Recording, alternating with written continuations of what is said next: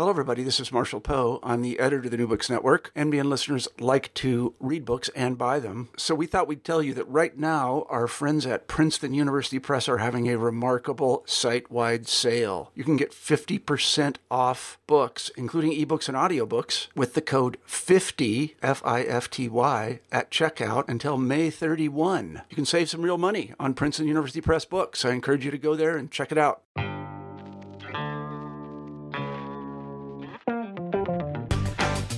So, welcome to Books in Critical Theory. On this episode, I'm talking to Oli Mould, who's a lecturer in human geography at Royal Holloway at the University of London, about his new book, Against Creativity, uh, which is published by Verso in 2018. So, welcome to the podcast. Hi, hello. We really need this book right now um, as, you know, the kind of the march of creative industries, of uh, transforming our places, giving us apparently new jobs, you know, sort of gathers pace. Um, in some ways, many of these things seem to be kind of settled 10 years ago, and yet, you know, um, they, they still sort of zombie like stagger on. And the book, I think, is a, you know, perfectly timed kind of intervention um, on this. Uh, and I guess it's it's something that in some ways we almost don't need to put into context. Uh, but it would be good to start with with I guess the question of of where the book has come from and, and and to what extent it's you know something that you've been working on for a long time or it's something that you felt was just needed kind of right now. Yeah, I mean the former. I think, uh, as you know, I've been involved in the policy realm and the academic realm, I guess, for yeah, just a decade or so, and over that decade, it's become increasingly obvious that the term creativity has you know lost a lot of its um, a lot of its power, a lot of what it actually means to you know create something from nothing, and um, it's been used by governments and businesses and teachers and all sorts of different institutions for their own gain to grow them in, in a particular way, um, devoid of any sense of you know social justice or um, trying to iron out problems or just anything that goes against that mantra of you know more growth be that economic growth be that uh, business growth growth of you know your own um, self-worth or whatever it might be. So yeah it's it's one of these terms which has lost any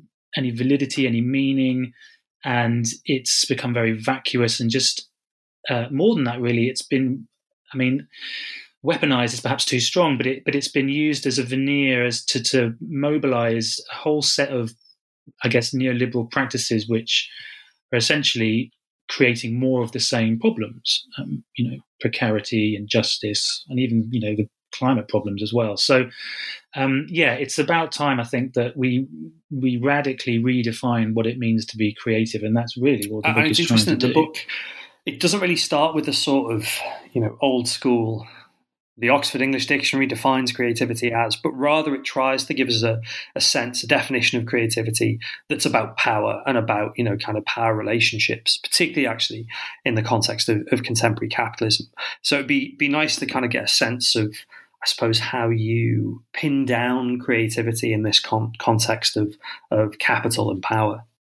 Yeah, so my the lineage in the book is is one that I've yes, like you say, I tried to get at the political uh, articulation of creativity. Now, you know, I deliberately didn't steer into the artistic world of art history and everything else because it's uh, that would have been a very different argument. So for me, the idea of creativity is one that you can trace in terms of creating new modes of living, new societies, new mindsets. To me, that is a inherently political act um, because it requires changing the way people think.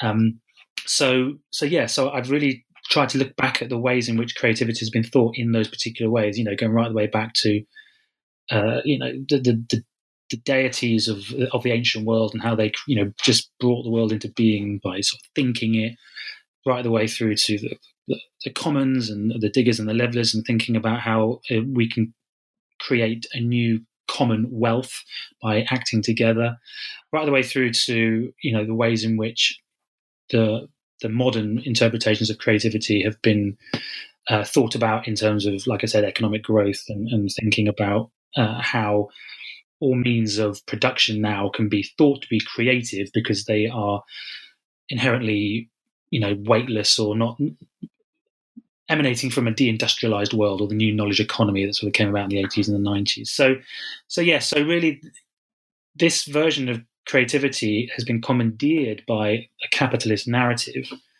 really to um, direct everybody's working life, their you know their home life, their how they play, how they interact, to saying, well, look, how can you do that in order to create more stuff? How can you do that to create new things, new ideas, new new ways of operating that can feed the market, that can be translated into economic growth? Because that's what we need to do. We need to grow the world. We need to grow our financial lives, and we can only do that by all you know all being creative. But as you know, as the book details, that is a very very prescribed, very particular view of creativity, one that is you know about the individual, about the lack of any kind of collective thinking, um, one that is very about you know the privatization of the creative mindset. And it also has you know quite obvious negative consequences. I mean, you know, we sort of we're, we're recording this uh, just just after a another major new report on climate change and the kind of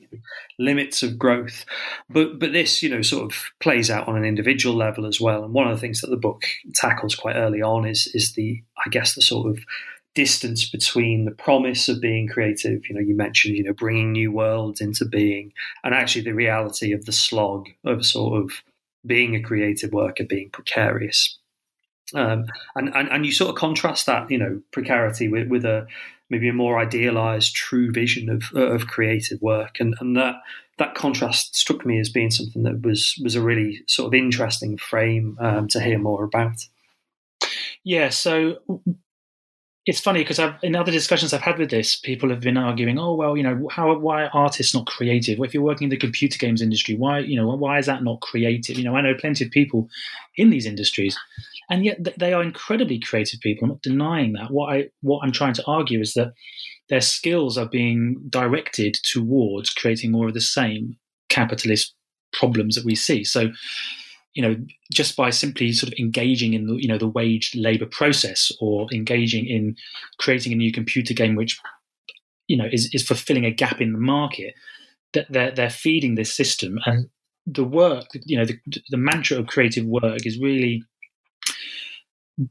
completely uh, sold in that way. So you know, it's a, it's actually riffs on Thatcher's enterprising self. You know, this idea that we can all just release our inner creative entrepreneur, and you know, the economy and society will do, will do wonderful things if we all just sort of look into ourselves and find that really great idea and put it down on paper or put it to song or put it on on a computer code and everything will be brilliant. You can sell it and become a billionaire. Now, this is you know that's fine for some people, but these are still creative people. So what the arguments I've made is well, what would happen if we if we didn't have those things kind of shoved through the wage labor or the market? You know, if we had sculptors and computer game people and uh, you know artists and academics all creating something outside of that system, what would it look like? A commons or a, a, a more just way of consuming these things? You know, things that are far more democratically organized, perhaps. These um, can these better things, better ways of organizing society, at least in my view, can come about through the creative work of all these different people. But at, as our, as it is currently, uh, you know, dictated to, the, the, the energies of these people, the creative energies of these people, are just being kind of funneled into creating more of the same. So that's what I'm making the distinction. Let's let's see if we, you know, ask the question: What if we funneled those energies into creating something which is far more equitable, and that's really what I was trying to get at in that in that particular chapter. Yeah, along with this really interesting idea that, that this term I quite liked. Well, liked is probably probably not the right word, but this this kind of idea about antisocial creativity, and and quite unusually actually, you draw on on some examples from public service provision. Uh, you know, you mentioned there, you know, kind of artists, computer games, etc., as being what we think of as, I guess, the kind of normal creative work. But it was really interesting to have a uh, an example of, of, of healthcare and, and, health service provision as a as a kind of warning about antisocial creativity. Yeah, that's right. It's I mean, it's one of the um, mantras that you always hear about creative work is I mean, particularly going to you know the, the, writings of people like Richard Florida and others, it's that creative people are very passionate about their work and they work outside of their normal working hours and they you know they stay in the office till really late at night if they have a really great idea or you know they might work at the weekends or they're looking around the city for inspiration to feed into their next project and it struck me as you know, seeing the work of nurses and fire um, firemen and women and, and, police officers, and just looking at the thing. Well, these are the, these people are doing exactly the same sort of thing. That they are working extended hours, they are passionate about what they are doing, and they are creating. Well, their work is going towards creating essentially a public good, a public sort of realm that is consumed without that, or at least in terms of the NHS, without that sort of marketized logic, although you know the arguments are that the NHS has become increasingly marketized in that way. Um, but not notwithstanding, you know, to me, public services are doing exactly the same emotional work as these creative people. You know, they, they are invested in their in in a in a in a view of life which they believe to be you know just and radical and everything else in terms of you know the public consumption and you know the last few the last 12 months when I was writing the book, you know, Grenfell happened and there was various scandals around the NHS. And I mean, Grenfell in particular, you looked at the, the images of these, these firemen and women just kind of slouched on the grass, just within, you know, clearly they've been working in inverted commas, you know, for the last 24 hours straight, whatever it is. And they were just exhausted and they just, you know, everyone was like, oh, wow, look at all these heroes, look at these amazing people. And then what happens? They get, you know, they, they get refused a one percent pay rise, or whatever it is, and it's just that the narratives just didn't fit. So why is it that we're we're calling these people, as in you know the kind of creative class, why are we calling them creative, and not these other people who are doing exactly the same kinds of work, but they're trying to create an entirely different, well, not entirely different, but a, a public way of life, which is slowly being eroded. This comes up as, as well, I guess, as a series of sort of critical oppositions or critical alternatives that come through through the book. And you know, we, have been talking about healthcare provision, um, but in in the second chapter, you, you, sort of expand on that to to not just think about you know what kind of work we should think of as creative, but what sort of bodies um, we should be thinking of as as creative, and, and, and in some ways, you know, being allowed or, or, not allowed to be creative. And this has come up a, a, bit in the literature already about you know the need to be kind of like um, young and you know sort of capable of long hours, etc. But but you draw on, I, I, think, a set of literature, a set of themes that has really been marginalized or, or perhaps missed actually in, in, discussions of creative work, which is around questions of um, differently abled or, or, or, disabled bodies. And it, it, it, was a kind of fascinating take actually around uh, both the sort of barriers to being creative, but the kinds of creativity that uh, foregrounding these these kinds of bodies opens up. Mm.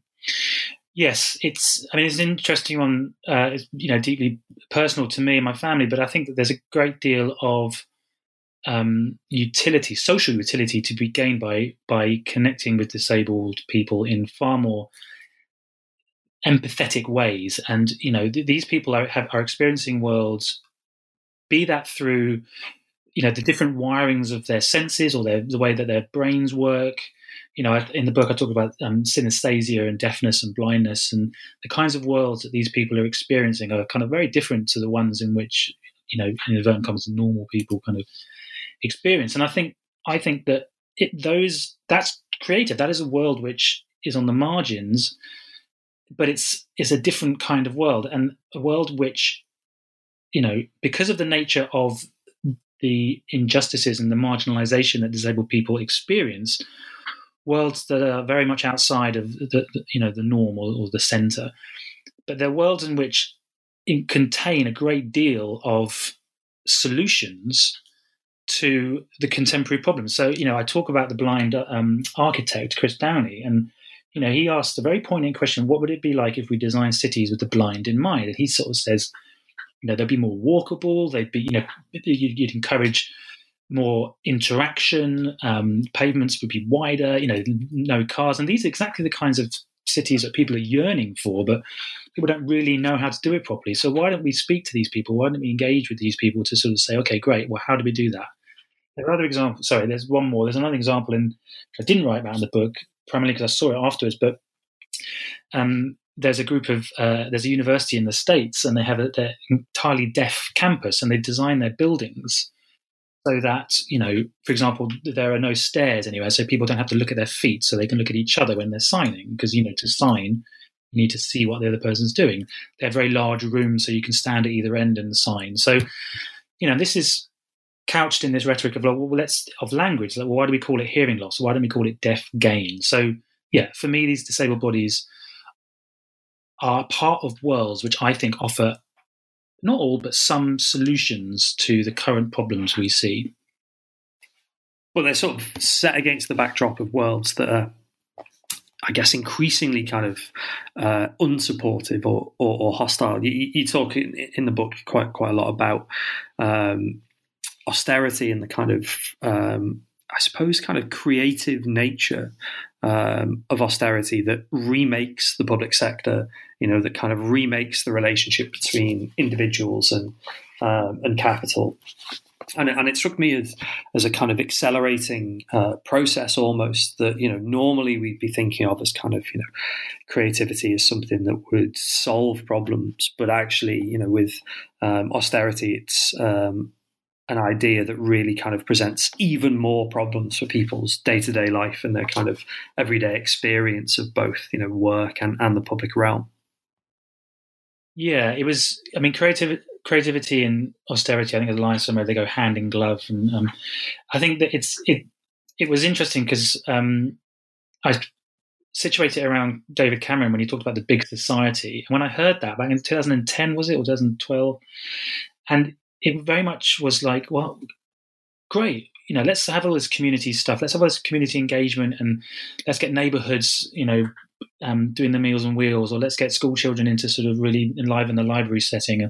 But it was like, well, what you're doing is you're just taking away, that gives you an excuse to retract those public services and therefore, you know, feed into that mantra of the small state, which is very much, you know, the, the way in which capitalist states seem to be going. So it, it was it was a veneer of you know community focused creativity but really what it was all, all, it was doing was just putting a sort of sh- that you know uh, a sheen on on what was essentially you know decreasing uh, public services and, and you know austerity so um yeah it, it, to me they're in trying to encourage creativity but what they're really doing is just saying well look the, all the energies that you have that would have been directed towards you know enjoying yourself having a leisure life or you know in leisure time and having a you know a you know a good time outside of work, you now have to redirect that energy into making sure that your neighbours or who are perhaps infirm or whatever have their meals, or you're making sure that um, you know your elderly relative who's had their carer taken away. Um, who you know the, your elderly relative might have dementia and their carer has lost their job through austerity. You now have to be the person that looks after them, but it's okay. You can call themselves dementia carer day or something, and and it, and that's that to me is very very problematic because it's just not allowing uh, sort of society's lives to flourish outside of that capitalist system. So yes, yeah, so austerity for me is is it's been mobilized using this kind of creativity language there or thereabouts but it's again it's just creating more of the same problems. Yeah it, it, it was really interesting because uh, as i say usually the, that moment would be you know a series of inspiring alternatives through creativity. But but you're you know you, you sort of suggest we should be very cautious actually about this. And, and it comes up much later on in the book as well. And I think um, we'll leave aside the kind of discussion of tech maybe till till the end of the podcast, but um, I think there's a there's a line through this that connects up this idea about a creative city um, and the idea of, of art washing particular places as well, where you know we think of creative cities as oh that's great, you know everywhere should be creative, you know our cities should be you know kind of spaces for creativity, but actually much as with you know the kind of um, creative power of austerity to to destroy the public realm. Similarly, you, you tell a story about the creative city uh, being something we should be really cautious about. Yes, I mean, as a geographer, and you know, the the the spatial manifestation of the creative rhetoric is, you know, to me actually obviously most um, obvious in the urban environment, and it's been going on since the creative city was coined, I guess, back in '95. Um, and art washing has become this this term which has been banded around, um, the history of which you know stems to some of the um, the sponsorship of some of London's or the UK's cultural institutions by oil companies. So the BP, for example, sponsoring the Tate, and people were particularly environmental lobbyists were saying, "Well, look, you're you're using your sponsorship of the Tate to you know soften your hard image of a polluting company," and it was called art washing. It was this idea that you know you're painting this sort of you know nice, fluffy, socially engaged ideal on, on the face of what is essentially still kind of planet destroying oil refining corporations. And that term has been utilized now to talk about the creative city of the last few years, which sees, um, in the UK at least, um, local councils, particularly in London, co- uh, combining with or cozying up with developers who, of course, have the financial clout to build new housing estates, new retail parks, and everything else, because councils don't have the money because of austerity, obviously. So, um, and what they do is they, uh, you know, they use artistic practices and creative creative people, in inverted commas again, to uh, sell the place or to give it a, a veneer of kitsch, cool, creative bohemian living. All the while, uh, two things are happening. First of all, the, the, those artists themselves are being exploited. You know, they're kind of getting pushed out of the places that they've been given free space for or very cheap rent for. Um, and secondly, the, you know, the local residents are being displaced, and they're just, you know, these places are being redeveloped and or and or completely destroyed. So a new sort of professional class can move in. It's essentially a sort of the manifestation or the most uh, recent manifestation of a gentrifying process, which you know has been going on for for donkey's years. So it's this new veneer. It's again, it's that idea that it's just been used as a veneer just to kind of carry on the same processes, give it a new kind of 21st century spin with hipsters and, and you know artisan coffee shops and all this sort of stuff. But it's just the same stuff happening over and over again. So yes, it's been used. This term art washing has been used, and so it's interesting because the creative city idea you don't really hear that term much anymore in policy realms, but it it's kind of, it's kind of bled through into everything that's done now. There's, the smart city is the new kind of um, thing that people are trying to enact, but even within that, you've got this idea of creative tech and everything, kind of saying, well, you know, it's the, whole thing is designed to encourage creativity, and the whole city, like you say, just has to be creative, and it's it's almost taken for granted. It's the new urban anti that um, you know you have to be creative that's just a given, um, you know, along the particular lines that they want you to. So yeah, art washing is this term which has really been used to to uh, flag this quite, prob- you know, really really problematic process. And it's not just artists. You know, you've got there are. I cite some of the Heather McLean's work, sort of saying, you know, it's feminist communities they're being co-opted in the same kind of way, and it, yeah, it's it's problematic. It's a real problem, and cities are being hollowed out because of it. I mean, it, it, it's funny you mentioned tech because that um, it, it is, you know, the kind of uh, final, I suppose, area of ambivalence or, or, caution because, you know, a lot of this stuff um, is bound up with the new tech economy. How we think about the creative industries is, you know, inseparable in some ways from sharing economies and um, new modes of, of kind of tech. And there's always this kind of idea that somehow tech will will sort of solve these questions and will will kind of save us and you know um, new forms of sharing are delivering, you know, cheaper goods or, you know, making kind of cities more functional and stuff. But actually, you know, there are really serious questions about the extent to which tech is doing the job of capitalism in terms of, you know, creating new markets for more types of exploitation and more, you know, kind of uh, problematic practices, even as it's presented as kind of neutral, dispassionate, you know, it's just the algorithm. You know, it's not human bias, etc. And, and, that was really um, interesting in terms of the kind of antidote to uh, celebrations of tech as being uh, something that will save us. Yes, I mean, I suppose the thing to say is I'm I'm not new to this this body of literature. There's been some really fantastic work. I mean, Zeynep Tufekci's work in the states, I think, has been the forerunner of this, and I quote her, some of her stuff Um, but no, you're right, and it's this the neutrality of tech, which I think is being which is banded about is oh you know these algorithms they're they're unbiased and you know they can you know neutrally sort out the world in in a very fair and kind of autonomous you know in brackets and therefore neoliberal kind of way, but they don't have this you know this is just it's it's rubbish. You know there, there's this neutrality is just not there. The biases are embedded in the system that, that created it. And it's funny you mentioned that you know Silicon Valley has always been the go-to. I mean, back in the when the creative industries were first coined back in New Labour's day, it was all done by a task force that was sent over to the states, you know, to Silicon Valley and to Hollywood to sort of say, well, you were making loads of money through IP. How do we replicate that in a UK context? So it was there at the very beginning of the creative industries, and it's you know it's right here now. So um, but yeah, the, these what gets me, and funnily enough, when I was writing the chapter, Blade Runner 2049, you know, 2049 came out.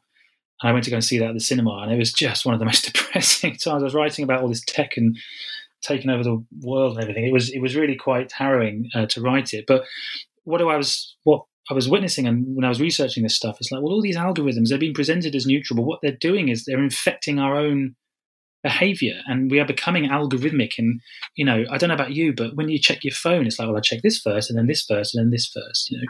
And it's and it you know it it's infesting the way that we operate and i don't think that we're wired to be that way and, it, and we're causing it's causing mental health problems it's causing loneliness and all these things we hear about in the news and um, what what i think silicon valley does is it it allows us it, it offers us the world it, you know it, to plug in. It says plug in and the world will be better, but it doesn't let us plug out. And I think that we need to create tech systems which I'm not denying are you know have their utility and have their place, and they are you know fantastic at um, creating new kind of democratic systems and allowing people with disabilities to connect with other people and all sorts of things. They have their social utility, but they don't have the ability to plug out. You know, what we should be creating systems that allow us to plug out as easily as you can plug in, or to you know to um, re- uh, reverse to the real world, if you like, in inverted commas, as easy as we can kind of plug into this virtual world. And I think that's not happening.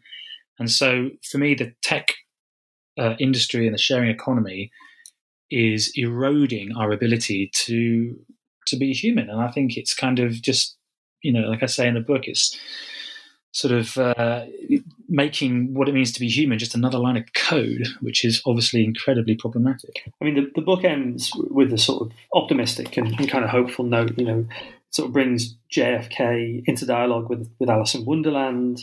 You know, and kind of like sets the task of sort of believing in in impossible worlds. And it, would be interesting to to sort of hear, I guess, the kind of the sense of how you think we can do that, and you know how that. Um, more productive and world creating kind of creativity can be foregrounded against the sort of mundane or, or antisocial creativity that um, that we have now. I mean, I think it boils down to the question: what is it that we want to create? I mean, creativity for me is about you know creating something that propels us to better and more just worlds, worlds that just currently do not yet exist. And so I'm taking my line here from Henri Lefebvre, who was that sort of famous French um, philosopher who talked about all sorts of things. But so, yeah, so the question for me is what is it that we want to create? And I don't think that question is being asked in, in the creativity discourse that we are currently, um, you know, bombarded with. So if we want to create more of the same problems that capitalism has put us in, and, you know, with the report that you mentioned that came out the other day, you know, it gives us 12 years before we have a, an end of the ad. That to me, that just doesn't seem like a viable option anymore. You know, so what is it that we want to create? We and the answer to that question is very, very important. So if we want to create a common world, a world in common that we can, where you know, people are far more equal, is a fairer, more just society, which you know we all want to be pushing towards, then we need to start thinking creatively about how we create those worlds. We need to think about how we can start wrenching away really talented and creative people away from this market-driven capitalist discourse into into creating systems which are sustainable, which are environmentally um, sound, and you know are don't replicate gentrifying precarious enabling systems.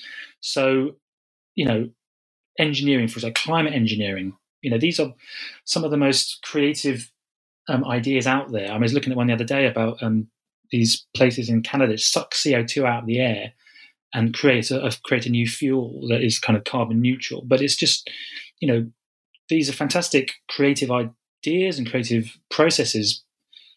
Um, how could we take that and, and put it in the hands of the people? How can we take that and put it and make it a more commonly uh, available technology? And how can we ensure that it maintains its democratic involvement? Now, yeah, those those are the questions which I think are really important as we go forward in you know in the as we charge towards this sort of climate catastrophe which we seem to be heading towards. So yeah, what is it that we want to create? And for me, the answer to that is uh, a world that doesn't have capitalism at its as its driving force, a, a more common world in which everybody has the opportunity to live a sustainable and fulfilling life. And is that the kind of thing you're going to be writing about next, or I mean, it, to an extent, this is your sort of second book around kind of questions of creativity.